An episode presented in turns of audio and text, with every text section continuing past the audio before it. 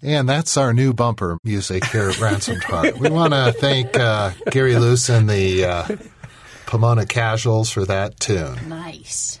Uh, welcome to the Ransom Heart podcast. This is Craig McConnell, and today's a treat because I'm sitting with both John and Stasi Eldredge as we begin a, a series um, this season on marriage. And uh, both John and Stasi just finished uh, writing a book that will be out this December 15th called Love and War Finding the Marriage You Always Desired, Dreamed of. Dreamed of. Stasi, John, good to see you guys. My gosh, a book on marriage.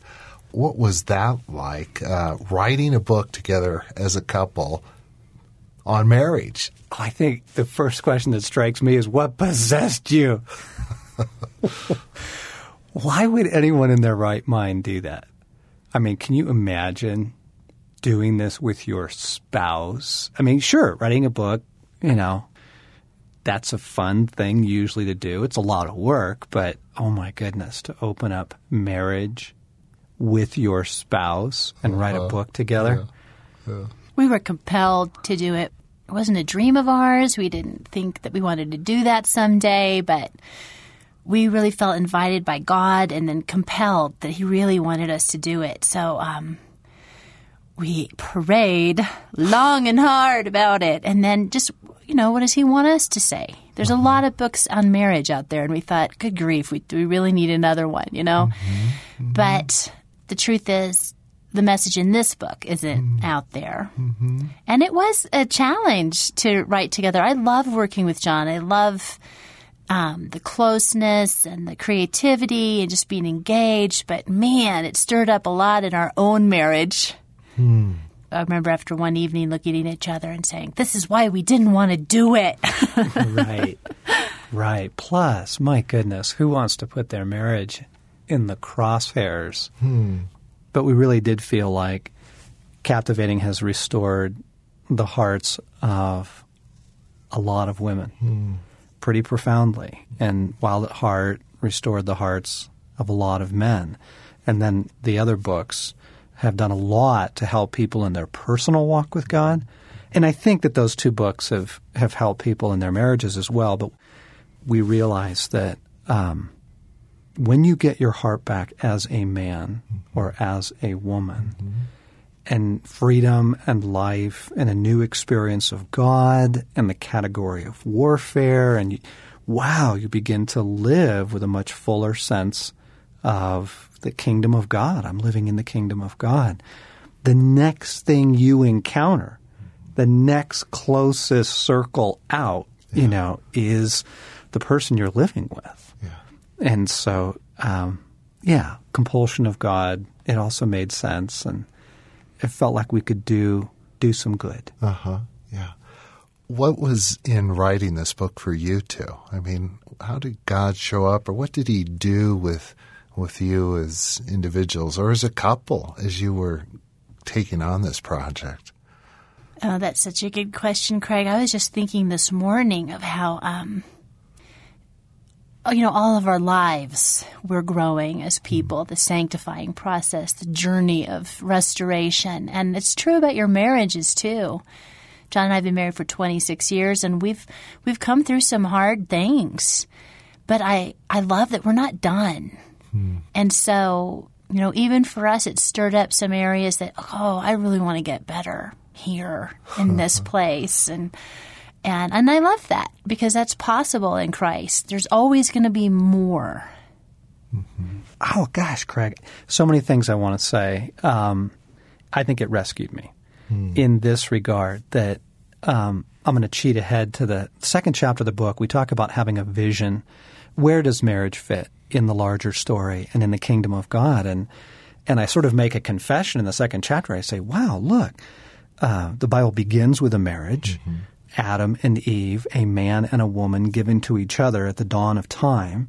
You know, it's not like so many of the movies we love or the stories we love, you know, a lone hero, you know, standing against the mm-hmm. tide of the world. It's a couple.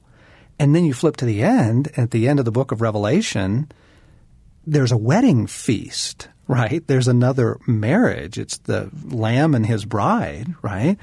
And marriage ushers in the age of man in Genesis, and then marriage ushers in the kingdom of God in its fullness at the end of Revelation. I sort of went, holy cow, it's got a bigger role than I thought it did. Hmm. How do you mean it rescued you? Well, just that, bringing it back to a higher priority for me, bringing it back to a, you know, I think we live with a very strong sense of mission. We love what we do at Ransomed Heart. We love the retreats and the conferences, and, you know, all of it. We love what we do. I think we live with a strong sense of mission, but the idea that your marriage has a mission, that mm. marriage plays an exalted role in the kingdom of God, I had slipped my attention. Mm-hmm. It had mm-hmm. slipped to third, fourth, you know, and when things are going well, obviously when things are not going well, poof, you know, it's back up to to arrest your attention, but when things are going well, it feels like other things sneak in either through crisis or I don't know, something and busyness. And so it rescued, I think, me in a sense of, hey, John, you need to recover, deepen, grow, mature vision for marriage mm-hmm. personally and, and mm-hmm. for our marriage. So that that among many things that we'll mm-hmm. talk about. Uh, John, Stasi, you you both have um, worked with so many couples and people over the years. What do most people hold marriage to be? What is most people's view of marriage or understanding of marriage that you've come to see and you address in your book? You know, right off the bat, Craig, I would say that um, most people think that the goal of marriage is to make them happy. Yeah. And it's true that sharing life with a companion, with a spouse, does enrich your life. There are benefits to it. And at the same time as iron sharpening iron, living in the proximity of, of someone else's stuff day in and day out, that if your primary goal of your marriage is to be happy or even to make them happy, mm-hmm. then you're you're really in for a shock. Mm-hmm. Mm-hmm. Oh, I think it starts there. You know, we get married because we think we'll be happier, you know. Uh-huh. That's how God gets us into it.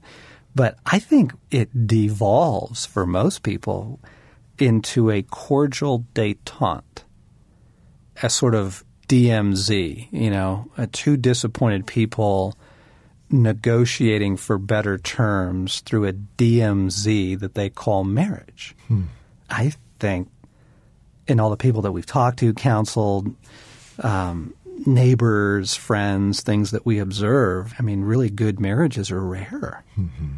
Like there's a settling, right? big time, mm-hmm. big time.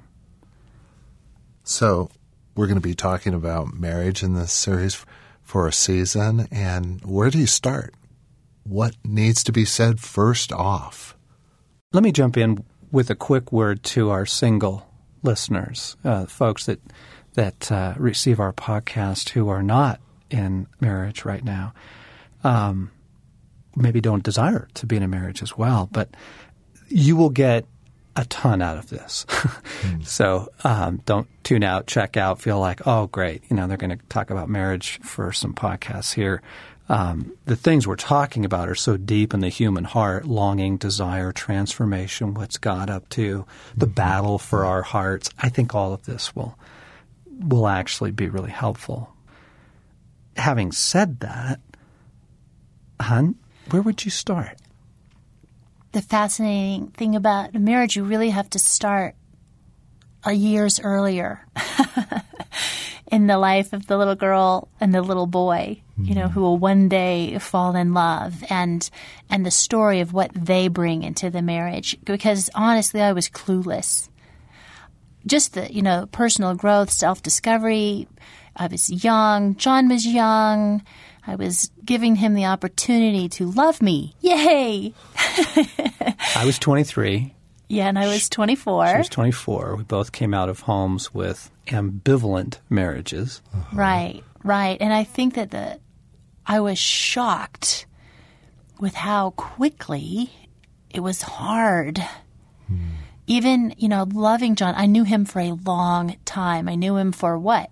Four, five years before we started dating. We were friends in high school and through college and then dated for three years before we got married. So we were rising stars, right? We were both involved in Christian ministry and really a golden horizon. And it wasn't very long into our marriage that we hit really rough waters. And I think that that's kind of the first big shock of marriage is that it's hard.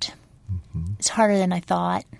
Not only is this the first big shock, but it continues to catch us off guard.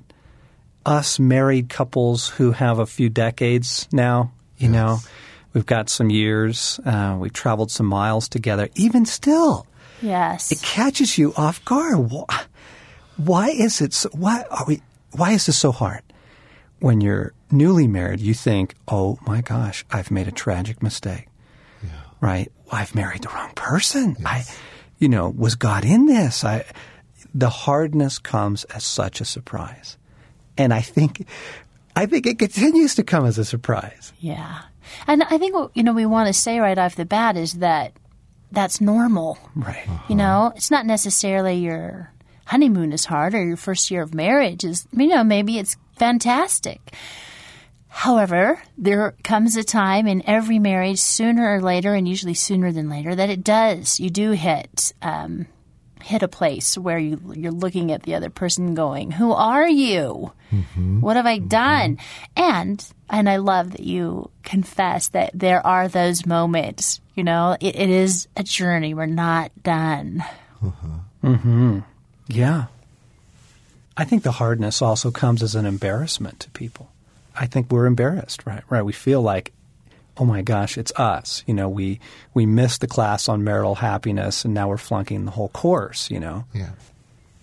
What I think Lori and I find is um, I have a hard time saying that it's really rich and good and hard. Feels like Right. it feels like it has to be one or the other, and we don't want to say Yeah. that it's hard. We want to say it's good, but but the truth is, it is hard. Yep.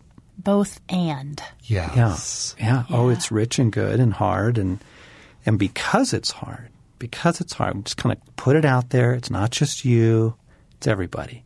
Because it's hard, one of the things that we introduce early in the book, chapter one, is therefore you have to recover desire. Hmm. You've got to recover desire. Well, what is it that you wanted? Mm-hmm. What, what is it that you want now? Yeah. You know, what what did you dream of? What recovering desire for your marriage just feels like crucial to overcome the resignation, the mm-hmm. settling. I guess this is as good as it's going to get. You know, I'll settle for a détente. I'll settle for a peace accord. I'll, s- you know, mm-hmm. versus no, I, I want to recover desire so that desire can propel us through something hard to something rich. Mm-hmm. That's so good because when you you say yes, remember what you desired and risk desiring it again, it turns your heart back to your spouse. Mm.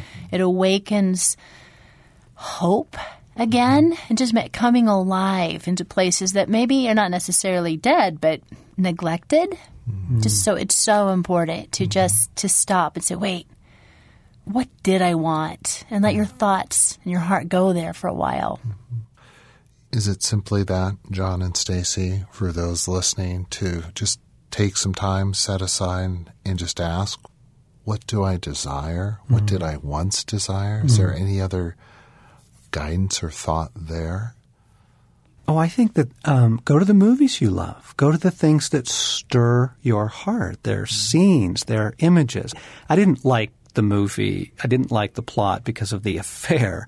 But the movie The Horse Whisperer has this extraordinary scene in it for me where mm. a man and a woman, it's like Adam and Eve. It's like archetypes. You know, they're riding on horseback through the Montana mm.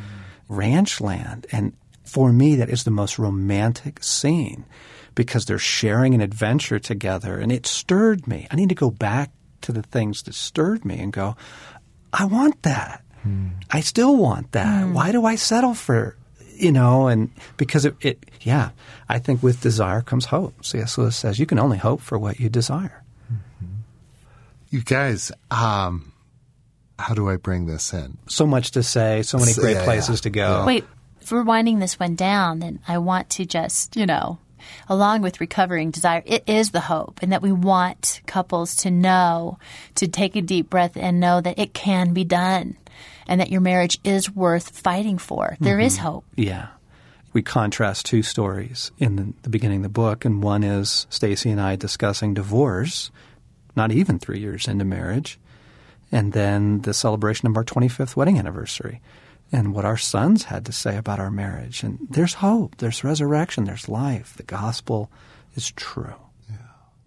Look forward to hearing more about what God's doing in your lives and your marriage and, and what you have to offer us. We have so much to share. We're really excited about starting this series. Yeah. So, um, thank you. Thanks for joining us on this podcast. We do have some great things that are coming up, and one is the release of Love and War comes December 15th, but you can pre order it on Amazon or any of those e tailers uh, right now. And then uh, in January and February, we're going to be doing a tour as well. And so we'll be telling you a little bit more about that. But we're going to hit the road again, and like I did last year, and, and go across the country. And that'll be a really rich thing as well. So um, thanks for listening in. And for more on this, come to ransomedheart.com. And uh, pretty soon, I think it'll be live as loveandwar.net. So we look forward to uh, sharing more with you.